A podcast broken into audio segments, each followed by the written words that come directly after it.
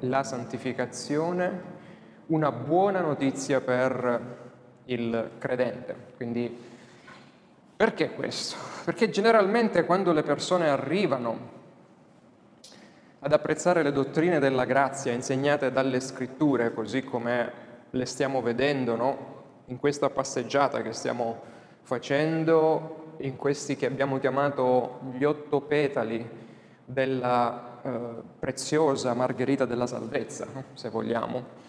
Eh, quindi eh, le dottrine che stiamo vedendo assieme, quando si arrivano a studiare queste dottrine, a comprendere queste dottrine della grazia, eh, le persone, i credenti, sono incoraggiati dalle verità della giustificazione, abbiamo visto, sono confortati dalla bellezza dell'adozione, no? del diventare figli di Dio, nonostante eravamo figli di Satana.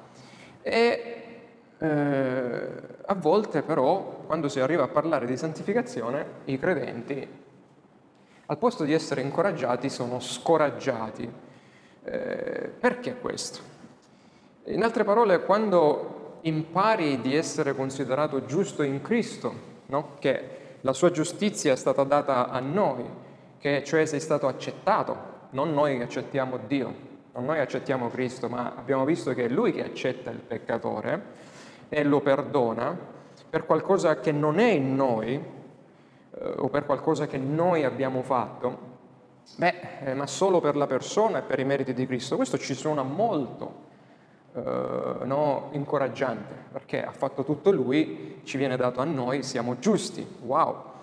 E quando veniamo a conoscenza anche del fatto che nonostante quello che siamo, siamo stati scritti sul um, registro di famiglia, no? sullo eh, stato di famiglia del nostro Padre celeste, beh, ovviamente questo uh, ci piace. Ma quando arriviamo alla santificazione, perché sia la giustificazione che l'adozione è qualcosa che è completamente nelle mani di Dio.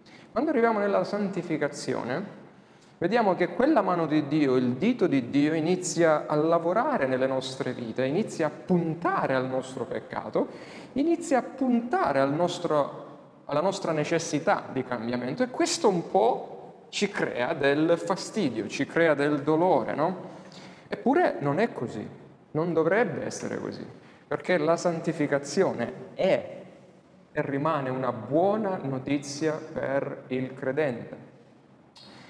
Non è forse vero che chi più chi meno, noi credenti siamo tutti frustrati quando vediamo alle nostre vite e scorgiamo una mancanza di crescita nella santificazione in questa o in quell'area. Voi sapete le vostre, io conosco le aree in cui devo essere santificato nella mia vita, più e più volte. Ma voglio che tu capisca che la santificazione, che è l'opera dello Spirito Santo nella tua e nella mia vita, è volta a conferm- conformarci progressivamente all'immagine di Dio, quell'immagine che abbiamo perso con la caduta in Eden. E questa è per noi una meravigliosa notizia, tanto quanto lo è la giustificazione, tanto quanto lo è l'adozione. Non dobbiamo vedere le prime due come qualcosa di più positivo che la santificazione. Vedete, l'epistola ai Romani, così come è strutturata ed è stata scritta dall'Apostolo Paolo, eh, ruota intorno a questi eh, tre verbi, cioè Dio Padre accetta noi nella giustificazione, Dio Padre ci adotta con l'adozione e ci santifica appunto e ci cambia, ci riceve con l'adozione e ci cambia con la santificazione. Se ricordate, queste sono proprio le domande che abbiamo appena visto, la domanda 33 sulla giustificazione sul, nel, per il nostro catechismo, la domanda 34 ed oggi appunto vedremo la domanda 35. Ma per cercare appunto di richiamare la nostra attenzione sulla importanza la, quanto preziosa sia la santificazione, lasciatemi dire che quando Dio ci accetta e ci giustifica, Lui si pone nei nostri confronti come un giudice, perché Lui ci accetta dal punto di vista legale, no? Quindi eh, diciamo è quasi qualcosa che succede, possiamo dire, come in un'aula di tribunale, in cui Lui è lì e noi siamo qua.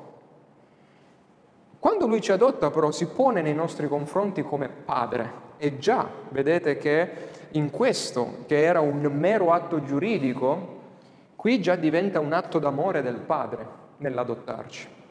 Ma quando ci cambia, egli mostra, si mostra come, passiatemi il termine, come dottore, come colui che cura i nostri mali, come colui che con il suo amore divino arriva a cambiare la nostra vita. E se ricordate quali sono i problemi del peccato originale che ha creato nell'uomo. L'uomo peccando cosa ha fatto? Si è attirato su di sé la colpa, no? E quindi la giustificazione va a eliminare la colpa, va a eliminare i peccati che l'uomo fa. L'essere adottato dal Padre elimina il rigetto che è avvenuto in Eden, cioè siamo stati cacciati dalla presenza del Padre, ma la santificazione è quell'aspetto della salvezza che va a lavorare su un altro aspetto che ha creato il peccato in noi, è la corruzione. Ecco perché è una buona notizia, cioè arriva veramente a sistemare le cose dentro di noi e intorno a noi. E sapete perché è importante la santificazione? Perché noi non siamo stati salvati giusto per essere un numero, portati lì nel cielo ed essere alla mercé di questo Re eterno. No, lui ci ha salvato affinché già in questa vita noi potessimo fare due cose. Qui ritorniamo alla prima domanda del catechismo. Già in questa vita essere in grado di glorificare Lui e gioire di Lui per sempre, da adesso, da quando siamo salvati in poi. E senza, vedremo, senza la santificazione, noi non solo non possiamo glorificare Dio nelle nostre vite, ma non possiamo gioire della salvezza che Lui ci ha dato in questa vita terrena come anche ovviamente nell'eternità. E vediamo cosa dice il catechismo brevemente, il catechismo minore di Westminster, cosa risponde alla domanda 35. Cosa è la santificazione? Quanti hanno, possono vedere e seguire con me sulla liturgia o sugli appunti? La santificazione, dice il catechismo, è l'opera, dunque, a differenza, se ricordate, della giustificazione e dell'adozione, la santificazione è un'opera. Ricordate cos'era la santificazione e l'adozione? Domanda aperta. Invece, invece di un'opera, invece di un lavoro, cos'era? Un atto quindi una dichiarazione. Invece la santificazione diventa un vero e proprio lavoro, un'opera della grazia gratuita di Dio, mediante la quale siamo rinnovati nell'intero nostro essere a immagine di Dio e siamo resi capaci di morire sempre più al peccato e vivere per la giustizia. Dunque, non è poi una cosa negativa. La, non la dobbiamo vivere come una cosa negativa, la santificazione. Infatti vediamo insieme adesso quattro punti e il primo è la natura della santificazione. La scrittura ci mostra chiaramente il carattere soprannaturale della santificazione, eh, descrivendola come un'opera di Dio. Quindi già mette le cose in chiaro, non è l'opera nostra, la santificazione è l'opera di Dio. Prima Tessalonicesi 5, Ebrei 13. E poi la, la scrittura pone la santificazione come un frutto dell'unione del credente con Cristo, cioè è il risultato del fatto che noi siamo stati innestati in Cristo. Quindi non è solo è il lavoro di Dio, ma è anche il risultato del fatto che noi siamo in Cristo. È come un'opera che è compiuta dall'uomo, nel, scusate, nell'uomo dal di dentro eh, e che proprio per questa ragione poiché è compiuta dal di dentro in noi, non può essere opera nostra, perché noi facciamo qualcosa che è magari fuori da noi. Quindi E poi parla la scrittura che questa opera di santificazione non è altro che una delle manifestazioni dell'opera dello Spirito Santo, cioè Galati 5. Eh, e vediamo quali sono le due parti della santificazione, perché la santificazione consta di due parti, di due aspetti. E una è una parte privativa, cioè durante, nel mentre Dio ci santifica, Lui toglie qualcosa da una parte ma aggiunge qualcosa dall'altra parte.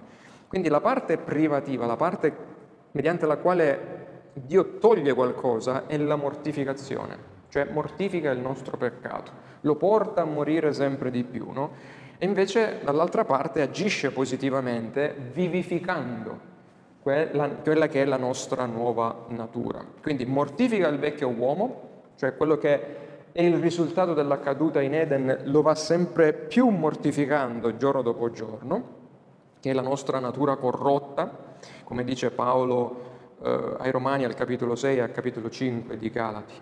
Eh, e quindi mediante quest'opera dello Spirito Santo che lui va a uccidere, no? diciamo in maniera progressiva, quello che è il nostro peccato in noi, eh, un po' come il peccato che viene paragonato nella scrittura al lievito, no? basta un po' di lievito, dici che fa lievitare tutta la pasta, eh, lui arriva ad eliminare mediante questa azione dello Spirito il nostro peccato. E cosa fa? Da una parte toglie, dall'altra poi dona vita, dona forza a quello che l'uomo rigenerato, l'uomo vivificato che va formandosi sempre più all'immagine di Cristo in noi. E questo è, da una parte, indebolisce lo spirito, la potenza del peccato, la pretesa del peccato su di noi, dall'altra parte a noi ci dona la forza per dire no al peccato. Infatti, se voi ricordate i diversi, i quattro stati del, eh, dell'uomo, prima del peccato Adamo poteva peccare, poteva non peccare, no? Dopo il peccato ogni uomo pecca, non può non peccare, diceva la definizione. Nel momento in cui noi siamo salvati, cambia ancora la nostra condizione perché possiamo non peccare. Cioè, cosa ci, ci succede? Che lo Spirito di Dio ci vivifica, ci santifica, ci vivifica al punto tale che noi quando siamo di fronte al peccato in realtà e in pratica abbiamo la scelta di non peccare o di peccare. E quindi la santificazione è importante per farci dire sempre di più a tutte le possibilità di peccato che abbiamo davanti, no, voglio camminare secondo la mia natura nuova e vivificata in Cristo. Quindi da una parte, diciamo, eh, mortifica il peccato, dall'altra parte va a rinnovare, come dice eh, l'Apostolo Paolo in Romani 12, rinnovare la nostra mente, tutto il nostro essere, perché eh, va formando sempre di più il carattere di Cristo in noi.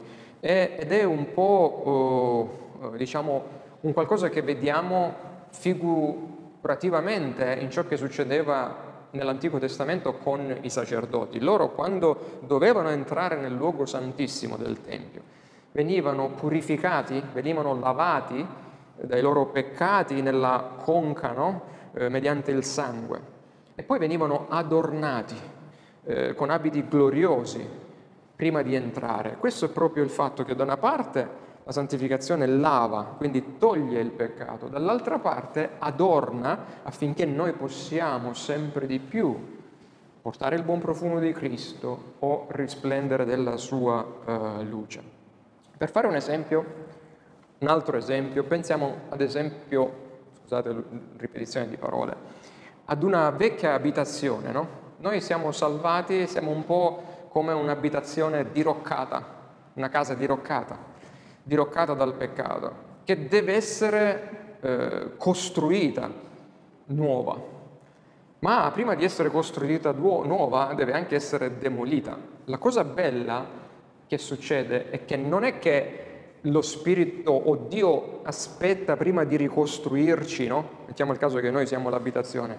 Non è che prima di ricostruirci ci uccide, ci demolisce, ma lui nel mentre demolisce delle parti che devono essere demolite, costruisce altre.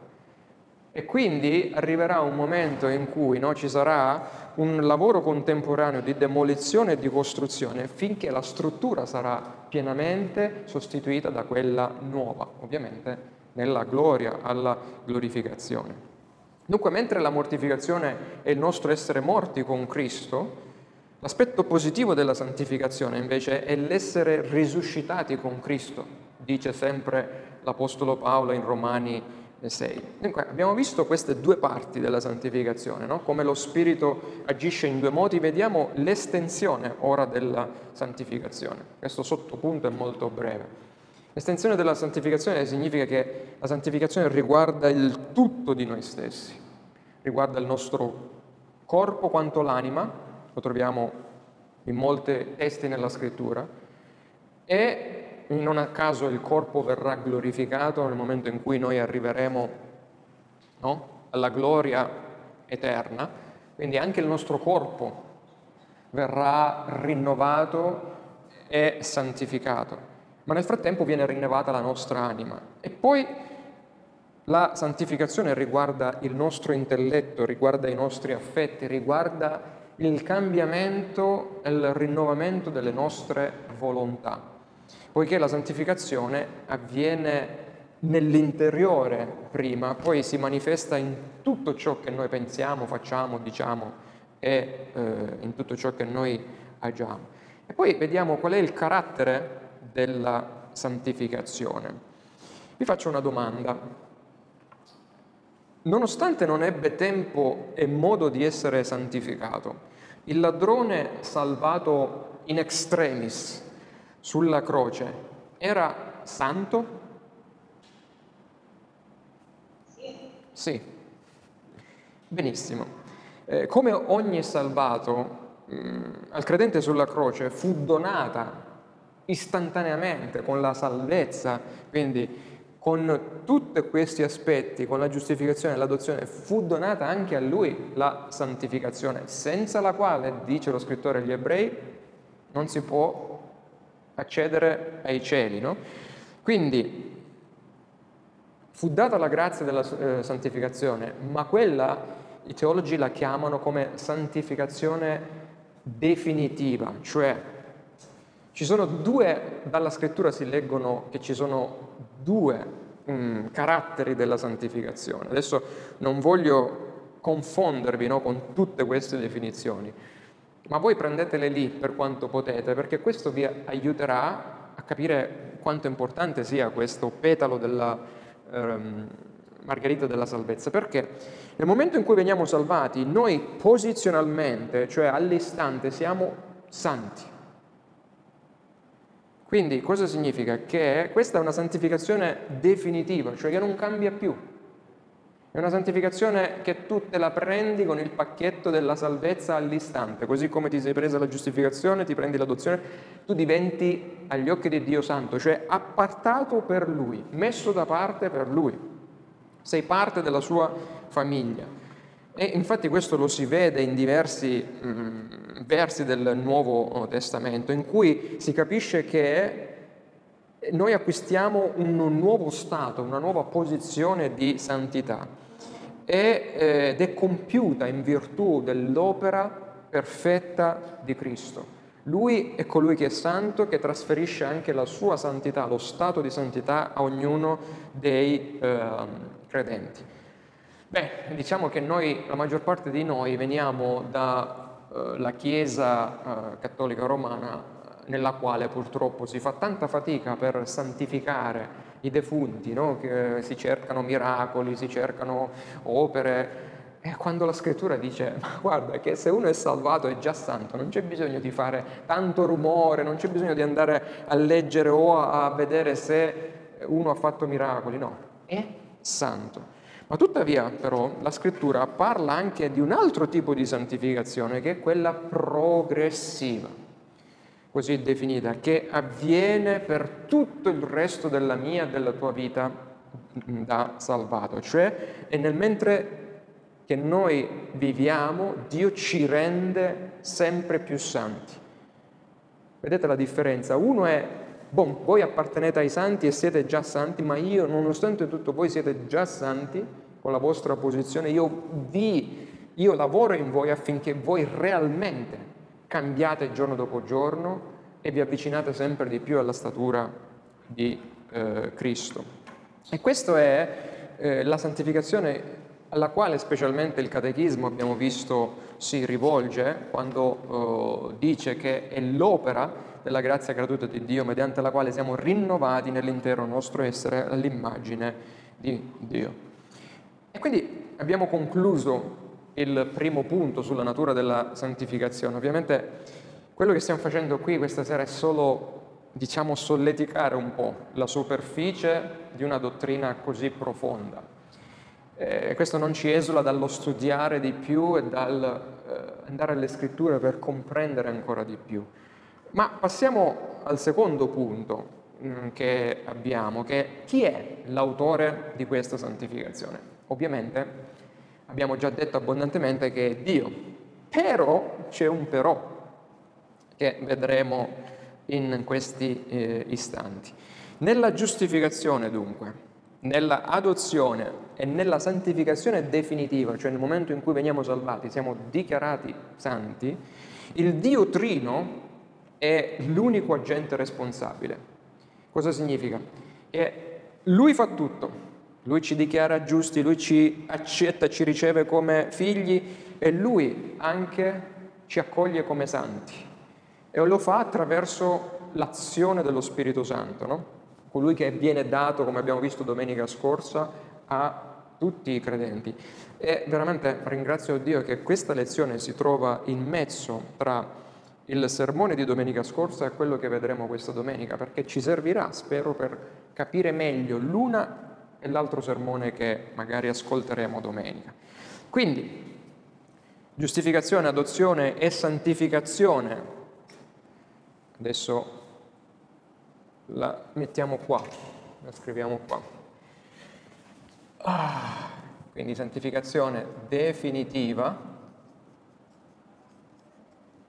Uno è progressiva. Due. Quindi nella santificazione definitiva cosa succede? Che è il Dio Trino, l'agente indiscusso e unico responsabile. Tuttavia, nella santificazione, qui questo riguarda ovviamente la santificazione, nella santificazione eh, progressiva anche i credenti hanno un ruolo da svolgere, non è che noi stiamo lì a quanto è bello santificazione di Dio, cadimi addosso perché io non faccio niente. No, non è come l'adozione o come la giustificazione abbiamo un ruolo da svolgere, sebbene le nostre azioni sono sempre motivate e sono sempre sostenute dall'opera dello Spirito Santo in noi. Chiariamo questo. Come l'Apostolo Paolo infatti scrive ai Filippesi, capitolo 1, verso 27, egli dice soltanto comportatevi in modo degno del Vangelo di Cristo affinché senta dire di voi che state fermi in uno stesso spirito, combattendo insieme con un medesimo animo per la fede del Vangelo. E poi continua, no? dice, oh, comportatevi per quello che siete, in modo degno del Vangelo. E poi dice, aggiunge uno dei passi, diciamo, più significativi sulla santificazione, nel capitolo 2, versi 12 e 13. Così, miei cari, adoperatevi, dice, al compimento della vostra salvezza con timore e tremore Infatti è Dio che produce il voi, il volere e l'agire secondo il suo disegno benevolo. Cioè dice, Dio opera la santificazione in voi, ma voi adoperatevi assieme a Dio per portare avanti questo aspetto della salvezza di Dio. Ovviamente quando si dice che l'uomo partecipa alla santificazione, l'opera progressiva della santificazione, Ciò non significa che l'uomo è un agente indipendente, non è che noi agiamo indipendentemente da Dio nell'opera, così da renderla in parte opera di Dio e in parte opera dell'uomo. È l'opera di Dio soltanto e Lui si compiace di coinvolgere anche noi, di usare anche noi. E lo fa perché Lui ci ha creati come esseri intelligenti, come esseri razionali e ci chiede di in un certo senso cooperare, di assecondare l'opera di santificazione dello Spirito con la preghiera e con l'ubbidienza. Ah Paolo, Paolo, che è duro recalcitrare contro i pungoli, eh? cioè il punto è che quando Dio lavora in noi, noi possiamo ricevere questa santificazione in preghiera è in obbedienza e diventa qualcosa di meraviglioso, oppure possiamo resistere paradossalmente e viverla come una tragedia personale. E l'uomo debba cooperare con lo Spirito di Dio si evince da diversi passi nella scrittura, dai ripetuti avvertimenti contro i vari mali, le varie tentazioni che ci stanno fuori, no? O a cui noi siamo sottoposti. State attenti a questo, a quello. Quindi significa che noi dobbiamo fare la nostra parte. Eh, implica chiaramente che l'uomo deve essere attivo nell'evitare le trappole del peccato. Cioè la mortificazione, cioè nell'uccidere il peccato, è qualcosa che parte dal di dentro, dall'opera dello Spirito, ma poi deve essere tramutata in qualcosa di concreto attraverso le scelte che noi facciamo. Eh, per esempio, faccio delle, anal- delle analogie, ogni tanto le uso, no? Se io so che ho un problema, eh, nel senso che mh, spendo, tendo a spendere tanto tempo davanti alla televisione, per esempio, eh, vabbè, non c'è niente di male in un certo senso no? nel spendere il giusto tempo davanti alla televisione per vedere le informazioni eh, dei telegiornali e così via. Ma quando quello diventa un problema che prende gran parte del mio tempo, che dovrei dedicare al lavoro o alla famiglia o alla scrittura, quello sta diventando un peccato. Quindi lo Spirito lavora in me, mi fa vedere che questo è un peccato, mortifica questo peccato, ma io cosa devo fare? Devo prendere una azione. O spengo la televisione, o se la televisione continua a prendere tempo e io la vado, io tolgo proprio la televisione dalla casa. Vedete, no? Questa è l'azione che io devo fare per ovviamente eh, evitare queste tentazioni. Questo lo, non è che lo Spirito Santo esce da noi, prende la televisione e la butta fuori, no, questa è una cosa che chiede a noi singoli credenti. Uso la televisione ovviamente, nessuno me ne volga, eh, non è che eh, potrei usare diverse altre cose nella mia eh, vita per spiegarvi questo. Voi sapete le vostre eh, tentazioni e le vostre battaglie.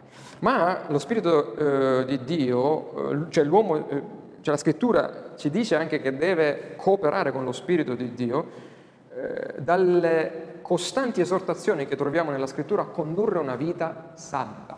Non è che dice vi ho salvati, fate quello che volete. No, siate santi perché io sono santo. E cosa fa? Poi ci offre anche quelli che sono i mezzi necessari per la santificazione, mezzi che lo Spirito Santo usa e di cui noi dobbiamo appropriarci, che vedremo nel nostro prossimo punto, che è il punto terzo, ma prima di questo punto mi fermo per delle domande e risposte. Vediamo di andare alla conclusione, andiamo verso il nostro terzo punto, i mezzi della santificazione. Com'è che Dio ci santifica e ci coinvolge nella santificazione? Allora, esiste una parte di santificazione che avviene in noi senza che noi ce ne rendiamo conto.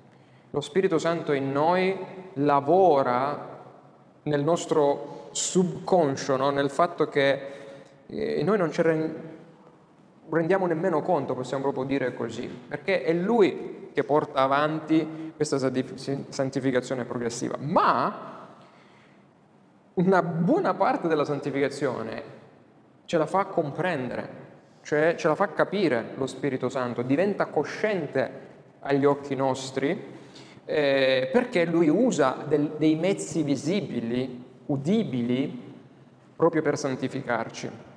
E questi mezzi sono, ad esempio, i soliti mezzi ordinari della grazia, no? Quindi la parola sua, la parola di Dio, quindi la predicazione, la lettura della parola di Dio, l'uso fedele biblico dei sacramenti, della preghiera, la guida provvidenziale, cioè tutto ciò che accade intorno a noi sotto la sua provvidenza, lui lo usa per santificarci. E lo abbiamo visto, no? Situazioni, diciamo, di un certo tipo come abbiamo mm, condiviso finora, fino, finora nel tempo domande e risposte, ma usa anche, ad esempio, l'incoraggiamento di altri credenti. Si parlava prima dell'importanza dell'umiltà, dell'importanza di essere in un corpo e laddove uno non vede il proprio peccato, nell'amore qualcun altro dice senti, qui stai sbagliando come ha fatto mia moglie con me, no? Ma sei sicuro che stai, stai pensando proprio quello? Guarda che... Quindi l'uso anche della, eh, de, degli altri credenti nella Chiesa e le cir- altre circostanze servono come mezzi che lo Spirito usa per lavorare in noi. Eh, in, uh, negli Stati Uniti o nel mondo anglofono si dice iron sharps iron, no? cioè il fatto che il ferro, mm, come si dice sharps? Eh, eh, affila, grazie, il ferro affila l'altro ferro, no? Quindi ecco l'importanza, cioè il ferro più duro in un certo senso affila il ferro più tenero. Ecco l'importanza di essere all'interno di un corpo, del corpo di Cristo cioè colui che è un po' più santificato su questo aspetto può aiutarci a no, vedere il nostro peccato e a progredire nella santificazione anche noi su quell'aspetto. Quindi la parola di Dio. E ovviamente eh, questo oh, viene abbondantemente usato dallo Spirito Santo, cioè quando noi leggiamo da soli la parola di Dio, che è quello specchio, eh, la scrittura, che ci mostra le macchie della nostra anima, ma al tempo stesso, vedete, non è solo la, la non, non, ricopre solo il ruolo di mortificazione la scrittura che ci mostra le macchie che dobbiamo uh, cancellare, ma è la conca che lava via le macchie, cioè è anche lo strumento che usa per purificarci lo Spirito Santo, per adornarci e eh, per trasformarci. E nella scrittura vediamo Cristo e contemplando Cristo nella scrittura veniamo trasformati, dice l'Apostolo Paolo, all'immagine di Cristo, come guardando attraverso uno specchio, no? E poi ovviamente l'Epistola agli Ebrei, il capitolo 4, dice che la scrittura è quella parola, una spada a doppio taglio, che da una parte monda, libera il peccato, dall'altra parte no, eh, ci permette di ehm, arrivare nella condizione di abbandonare eh, certe cose che noi facciamo da eh, credenti peccatori. Poi l'altro aspetto importante, del, l'altro mezzo importante della santificazione sono i sacramenti. I sacramenti utilizzati ovviamente eh, in maniera fedele, non come vengono utilizzati in ambito, ad esempio, ehm, della Chiesa Cattolica Romana. Adesso vi ho risparmiato tutto eh, lo spiegone di come la santificazione viene confusa con la giustificazione in ambito cattolico romano. Ad esempio, loro pensano che ehm, le persone vengono santificate da una infusione di grazia che eh, si riceve quando si mangia il sacramento dell'ostia, eh, quando si fa la penitenza e così via. Il sacramento non è un mezzo di santificazione come visto in ambito cattolico, no, eh, anzi la scrittura o i, riformatori, eh, i protestanti consideravano i sacramenti subordinati alla scrittura, cioè la scrittura è il mezzo, assieme allo Spirito Santo, il mezzo principale con cui Dio lavora in noi. I sacramenti subordinati alla scrittura sono la parola visibile, no? quella che noi vediamo, che lo Spirito usa per comunicarci i benefici di Cristo, cioè non sono secondari, ma sono Ovviamente eh, non come vengono intesi nella, non voglio uso questa eh, parola grossa in latino ex opere operato, cioè non è che Dio prende il pane che voi mangiate o il vino che voi bevete la domenica e automaticamente vi santifica. Cioè non è che è lì, nel pane e nel vino, il, ehm, diciamo, la quantità di grazia che vi comunica, ma prendendo quelli e riflettendo su ciò che loro significano e ciò che loro sigillano, le verità a cui puntano, è lì che avviene il nostro spirituale cambiamento, perché come, se, come, ricordate, il pane punta al fatto che Cristo ha pagato per noi, il suo corpo è stato dato per noi e il, il vino punta al sangue che è stato versato, quindi a quelle verità. I sacramenti devono farci vedere quelle verità per continuare a santificarci. Poi abbiamo detto le preghiere e le circostanze, la provvidenza, le circostanze provvidenziali che Dio crea intorno a noi o usa intorno a noi sia favorevoli che avverse, sono dei potenti, por, por, potenti mezzi di santificazione. I problemi che accadono nelle nostre vite, le occasioni che si presentano, come quelle che vi ho condiviso durante il tempo di domanda e risposta. Ogni cosa coopera al bene, quindi ogni cosa coopera alla santificazione di coloro che sono chiamati, che amano Dio, sono chiamati secondo il mio proponimento, no? sempre per tornare alle parole dell'Apostolo Paolo. È Lui che santifica, crea in noi il volere e l'operare per il suo beneplacito. Quindi abbiamo visto eh, questi che sono brevemente i mezzi, entriamo nell'ultimo punto, quali sono gli errori che non si devono fare sulla, alcuni dei tanti errori eh, che si sono fatti e che non dobbiamo fare quando pensiamo alla santificazione. Nella storia della Chiesa, appunto, il, la santificazione è stata presentata in modi sbagliati, al punto tale che, creato, che ha creato problemi alla vita di tanti credenti. Uno tra questi è la cosiddetta dottrina del perfezionismo, che la troviamo eh, lungo tutta la storia della, o lungo gran parte della storia della Chiesa e la troviamo ancora presente in diversi ambiti protestanti evangelici. Cosa dice questo? Dice che eh, alcuni anzi hanno creduto e credono che la santificazione arriverà nella sua perfezione più assoluta, può arrivare nella perfezione più assoluta mentre siamo in questa vita, cioè che c'è la possibilità che tu vivi senza più peccare, vedete? Arrivare già in questo stato c'era un predicatore che disse io sono dieci anni che non pecco più. eh, ehm, e ricordo che ho letto di un noto predicatore, eh, Spurgeon, il principe dei predicatori, che mentre predicava un sermone sulla santificazione, la domenica poi scese dal pulpito e andò uno dei, eh, dei suoi eh, membri di chiesa, membri della chiesa in cui lui predicava e pastorava, e gli disse, io sono i giorni che non eh, pecco. Come osi dire questo, no? sul fatto che noi continuiamo a peccare e abbiamo bisogno della santificazione? Lui non disse niente, gli diede un pestone e disse, adesso ho rotto il tuo primato. cioè per fargli capire quasi, non è vero che tu non pecchi. Quindi questo perfezionismo è, è, è, contro la scrittura, perché la scrittura stessa, primo Giovanni capitolo, eh, eh, scusate, nell'epistola di primo Giovanni dice, se diciamo che noi non abbiamo peccato, rendiamo Dio un bugiardo e la sua parola non è in noi. Quindi la Bibbia parla di santificazione, di santificazione progressiva, proprio perché la nostra santificazione, il nostro essere santo adesso è imperfetto e abbiamo bisogno di questo continuo lavoro compiuto in noi al di qua della gloria. Vedete, la gloria è qua, al di qua della gloria noi abbiamo ancora bisogno di questa santificazione e questo è molto consolante, perché ogni volta che peccate vi libera da quel stato di dire no, eh, come faccio, sono caduto di nuovo, perché è così, continueremo a cadere, ma l'importante è continuare a combattere contro questo e quel eh, peccato. Il secondo errore con cui dovremo confrontarci sulla santificazione è che tanti dicono che la santificazione è facoltativa. No?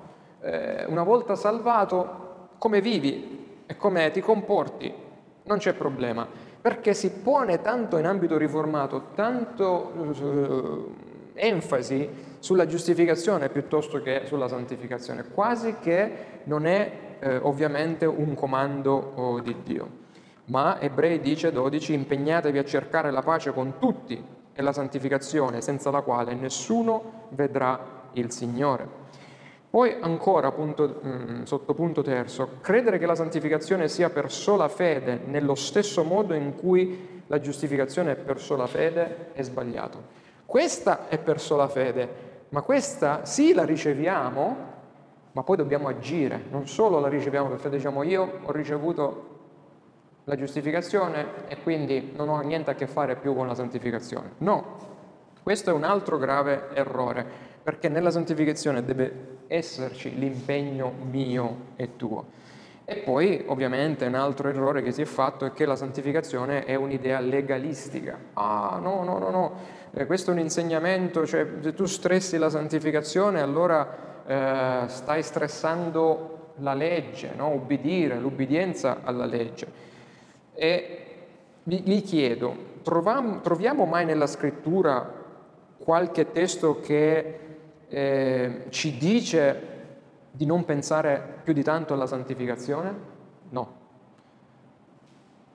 Nella scrittura non troverete mai qualcosa che vi dice non adoperatevi alla santificazione, ma troviamo tante ehm, ehm, rimproveri da parte del Signore, per esempio, contro coloro che volevano mostrare la loro falsa santità. Diceva, voi non siete altro che dei sepolcri imbiancati all'esterno belli a vedersi, ma dentro pieni di ossa di morti e di rapina di ogni putridume. E poi vedremo domenica prossima, se Dio vuole, troviamo proprio Gesù in Giovanni 14, 15 dire, se mi ami osserverai i miei comandamenti. Quindi non è che la santificazione è qualcosa di legalista, cioè per dire ubbidisci e osserva i suoi comandamenti, perché in Matteo 7 sempre Gesù dice che coloro che lo amano e lo seguono non solo sono uditori ma anche facitori della sua parola. Vedete, ho messo questo prima di andare verso la conclusione, questo specchietto qua, proprio in vista del sermone di domenica, perché quando Gesù dice se, ami, mi osserverai, se mi ami osserverai i miei comandamenti, dobbiamo fare attenzione la, l'osservanza dei comandamenti che ci chiede non è a salvezza. Vedete, la legge, c'è nella scrittura una legge delle opere, c'è una legge della fede e una legge di Cristo. Cosa significa questo? Che la legge delle opere è, ti chiede questo, è il cosiddetto patto d'opere no, che abbiamo visto. Fai questo e vivrai. Cioè, ubbidisci a questo e riceverai la salvezza. Questa, grazie a Dio, non ci è più richiesta. Noi non dobbiamo ubbidire per vivere, non dobbiamo fare per vivere. L'ha già fatto, questo l'ha già fatto Cristo per noi. Quindi questo, grazie a Dio, noi non dobbiamo farlo più. Poi, noi siamo sottoposti alla legge della fede? Sì, cioè quello che ha fatto Cristo, ricevilo e vivrai, ricevilo per fede. Ma quello che ci dice qui Cristo in Giovanni 14, 15, dice ubbidite ai miei comandamenti. E i suoi comandamenti non è che sono diversi da quelli del Padre, eh? cioè, dice ubbidite alla mia legge morale, come la troviamo nei dieci comandamenti, come la troviamo... Perché? Perché una volta che tu sei vivo grazie alla mia opera, alla mia persona, tu vivi e allora di conseguenza fai, allora farai. Vedete come è diverso e invertito? Ecco perché lui ci dice, se tu mi ami, obbedisci ai miei comandamenti. L'equazione è quella.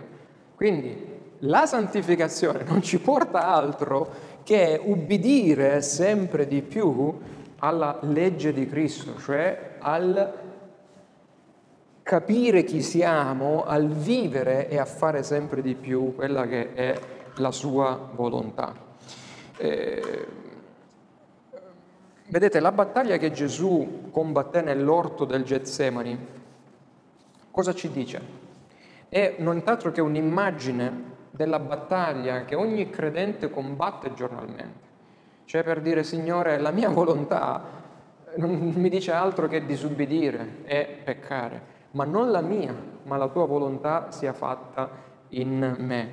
E ancora una volta, nella misura in cui noi abbracciamo con gioia e non con vile timore, eh, ma con gioia la volontà di Dio, in quella misura cresceremo nella grazia e progrediremo nella santificazione.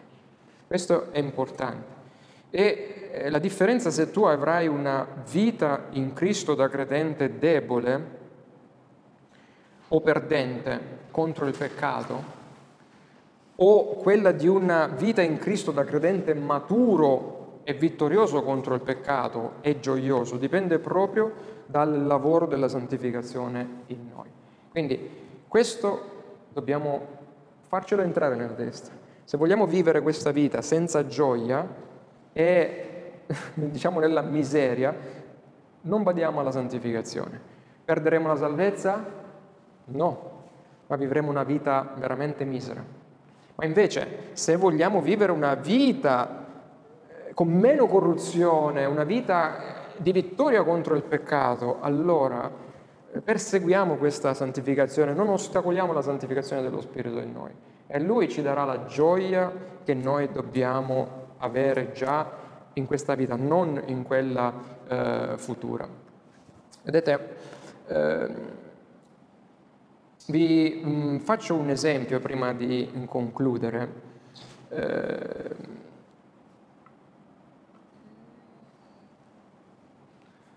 prima di tornare in Italia, eh, nella mia ultima ehm, riunione di presbiterio che ho avuto negli Stati Uniti, in California, ho purtroppo dovuto votare insieme agli altri pastori alla deposizione di due pastori dal ministero. Questo è stato qualcosa di drammatico veramente. Cioè, eh, di solito in quelle riunioni eh, tu eh, ana- eh, analizzi, diciamo, ehm, esamini candidati al ministero affinché entrino nel ministero, no? ma purtroppo delle volte si ehm, anche eh, vo- depongono dei pastori, i quali, questi due, pur mostrandosi come rispettabili dal pulpito, pur essendo no, domenica dopo domenica dietro il pulpito, predicare la parola di Dio in maniera rispettabile, però conducevano una doppia vita nella loro quotidianità, venendo meno nel loro quotidiano impegno verso la loro santificazione, verso la loro santità, hanno finito col perdere ministerio, hanno finito col distruggere la loro famiglia, scandalizzare e danneggiare la Chiesa di Cristo. Perché? Perché come Davide, anziché vegliare sulla loro personale santificazione, hanno permesso all'adulterio, a questo e a quel peccato, di trovare in loro desideri di mondanità piuttosto che desideri di santità. Vedete, quando noi abbassiamo la guardia sulla santificazione, chi abbiamo intorno a noi, se non colui che va attorno a noi come leone ruggente cercando di divorarci? Ecco perché non dobbiamo abbassare eh, la guardia.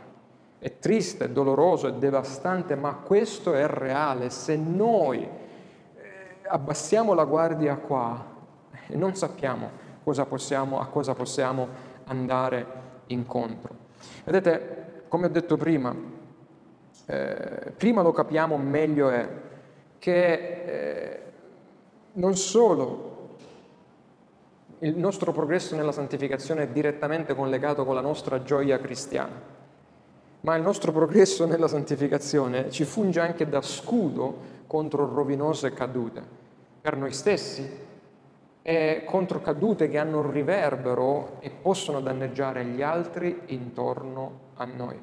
Perché se io cado in questo e in quel peccato, come per esempio è stato per questi pastori, la distruzione della famiglia e della Chiesa è lì. Perché noi siamo un corpo, ecco l'importanza. Non possiamo annullare la giustificazione, non possiamo invalidare l'adozione, ma paradossalmente possiamo combattere la santificazione e vivere una vita sì da salvati, ma in miseria. Per cui guardando le nostre vite, individuando le aree in preghiera davanti al Signore, davanti alla Scrittura, le aree in cui abbiamo più bisogno della santificazione di Dio, non sonnecchiamo forti della nostra giustificazione, forti del fatto che noi siamo adottati in Cristo e nulla ci succede. Perché appunto il nemico va attorno a noi cercando come un leone ruggente chi possa divorare, ma facciamo buon uso di questo altro benedetto che è il sesto petalo della nostra salvezza, la santificazione, l'opera della santificazione divide in noi, mentre attendiamo quella che è la santificazione completa e finale che riceveremo quando Lui ritornerà e ci prenderà nella gloria. E sì che lì possiamo stare tranquilli e rilassarci perché lì non potremo più peccare ma finché stiamo al di qua della gloria, dobbiamo vigilare e vigilare in maniera attenta. Amen.